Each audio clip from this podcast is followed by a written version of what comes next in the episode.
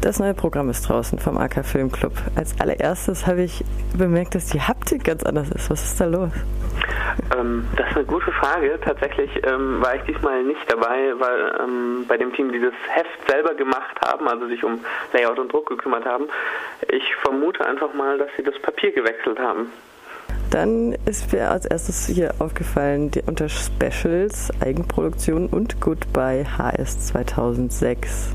Der Hörsaal 2006 im KG2 wurde jetzt lange, lange vom AK bespielt und jetzt wird umgezogen. Ein paar Worte dazu? Ja, also tatsächlich spielen wir seit 50 Jahren in diesem Hörsaal. Eigentlich seit unserer Gründung im Stadtzentrum, aber seit 50 Jahren in diesem Hörsaal. Und jetzt soll ja das äh, KG2 ähm, renoviert werden, also entkernt und ja, mit neuen Hörseilen und so weiter ausgestattet werden, die Technik auf einen neuen Stand gebracht werden und deshalb müssen wir raus und haben in der Biologie hinten in der Nähe der Haltestelle Okenstraße eine neue Heimat gefunden. Nur wissen wir leider nicht, ob wir nach dem Umbau wieder zurück ins KG2 kommen. Da sind wir gerade dabei, das mit dem Rektorat auszuhandeln, aber das steht alles noch in den Sternen. Das macht uns ein wenig nervös. Aber aufs Programm bezogen wollen wir natürlich diese 50 Jahre dann auch zu einem, wie soll man sagen, würdigen Abschluss bringen und haben deshalb eben ein kleines Spezialprogramm gemacht. Am 18. und 19.07. werden wir jeweils Double Features machen. Einmal mit zwei James Dean Filmen, äh, jenseits von Eden und denn sie wissen nicht, was sie tun. Und einmal äh, mit einem Stummfilm-Comedy-Special zwei Filme von zwei ganz großen Stummfilmkünstlern, nämlich einmal von Buster Keaton und einmal von Harold Lloyd. Von Lloyd ist es Safety Last oder ausgerechnet Wolkenkratzer heißt er, glaube ich, auf Deutsch. Das berühmte Bild des Manns, der an der Uhr hängt über den Straßen von New York. Ähm, und The Navigator von Buster Keaton. Und das Besondere daran ist, dass beide Filme mit Live-Musik gespielt werden wie immer von Günther Buchwald, oder? Absolut, genau, mhm. genau. Ähm, der große in Freiburg ansässige Stummfilmmusiker ähm, hat sich auch wieder bereit erklärt, diese beiden Filme für uns zu vertonen. Und auch sonst gibt es wie immer eigentlich verschiedene Reihen. Die sind hier auch auf diesem sehr, sehr schicken Cover zu sehen. Ich, sieht so ein bisschen retro-mäßig aus. Ja. Und von den Farben her Think Positive, Pablo Ladain eingesperrt, Hong Sang-soo und The Kids Are More Than Alright. Hast du mal wieder einen Favoriten sicher, oder? Ah, ich habe äh, zahlreiche, zahlreiche Favoriten, da weiß man wie immer gar nicht, wo man anfangen soll.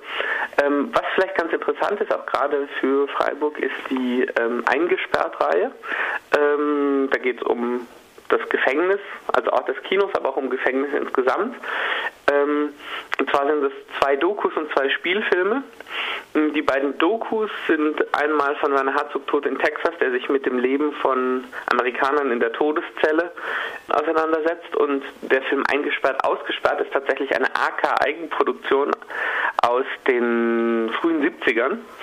Und der ähm, betrachtet tatsächlich das Freiburger Gefängnis. Ähm, und den haben wir kombiniert mit ähm, einem Vortrag und eventuell auch einer Diskussionsrunde mit, der, mit dem Verein für Haftentlassene in Freiburg, dass wir auch quasi gucken können, so war das in den 70ern im Freiburger Gefängnis, wie ist das eigentlich heute? Ähm, und das eben ergänzt um zwei äh, sehr gute Spielfilme, die sich eben auch mit dem Thema auseinandersetzen. Und das ist was, was sehr, sehr interessant ist, weil man da eben auch quasi hautnah erfahren kann, wie eigentlich Gefängnisleben heute ist, gerade in Freiburg. Ansonsten freue ich mich sehr auf die Reihe zu Pablo Larraín. Wir haben nicht so häufig ausführlich Reihen zu südamerikanischen Filmemachern und Pablo Larraín ist, würde ich sagen, einer der besten des lateinamerikanischen Kinos im Moment und von dem haben wir eben vier Reihen von älteren Filmen bis hin zu ganz neuen, also sein neuester Jackie, ein Porträt von Jackie Kennedy oder Jackie Kennedy direkt nach der Ermordung ihres Mannes. Ähm, der war, glaube ich, letztes Jahr erst im Kino und ist ziemlich beeindruckend. Ein paar Worte zu Hong Sang-soo? Natürlich. Ein südkoreanischer Filmemacher. Südkorea hat mm, im Moment eins der wichtigsten Kinos Asiens. Die sind gerade quasi in einer goldenen Generation mit ganz vielen interessanten Regisseuren. Und Hong Sang-soo ist so ein bisschen der Meditative. Der betrachtet sich ganz oft Alltagsszenarien. Es sind tendenziell eher etwas langsamere Filme eher nicht das Action-Kino, sondern ruhige Filme, die sich Alltagssituationen anschauen und sehr, sehr nah an ihren Figuren sind und damit sehr, sehr schöne Charakterstudien aufbauen können.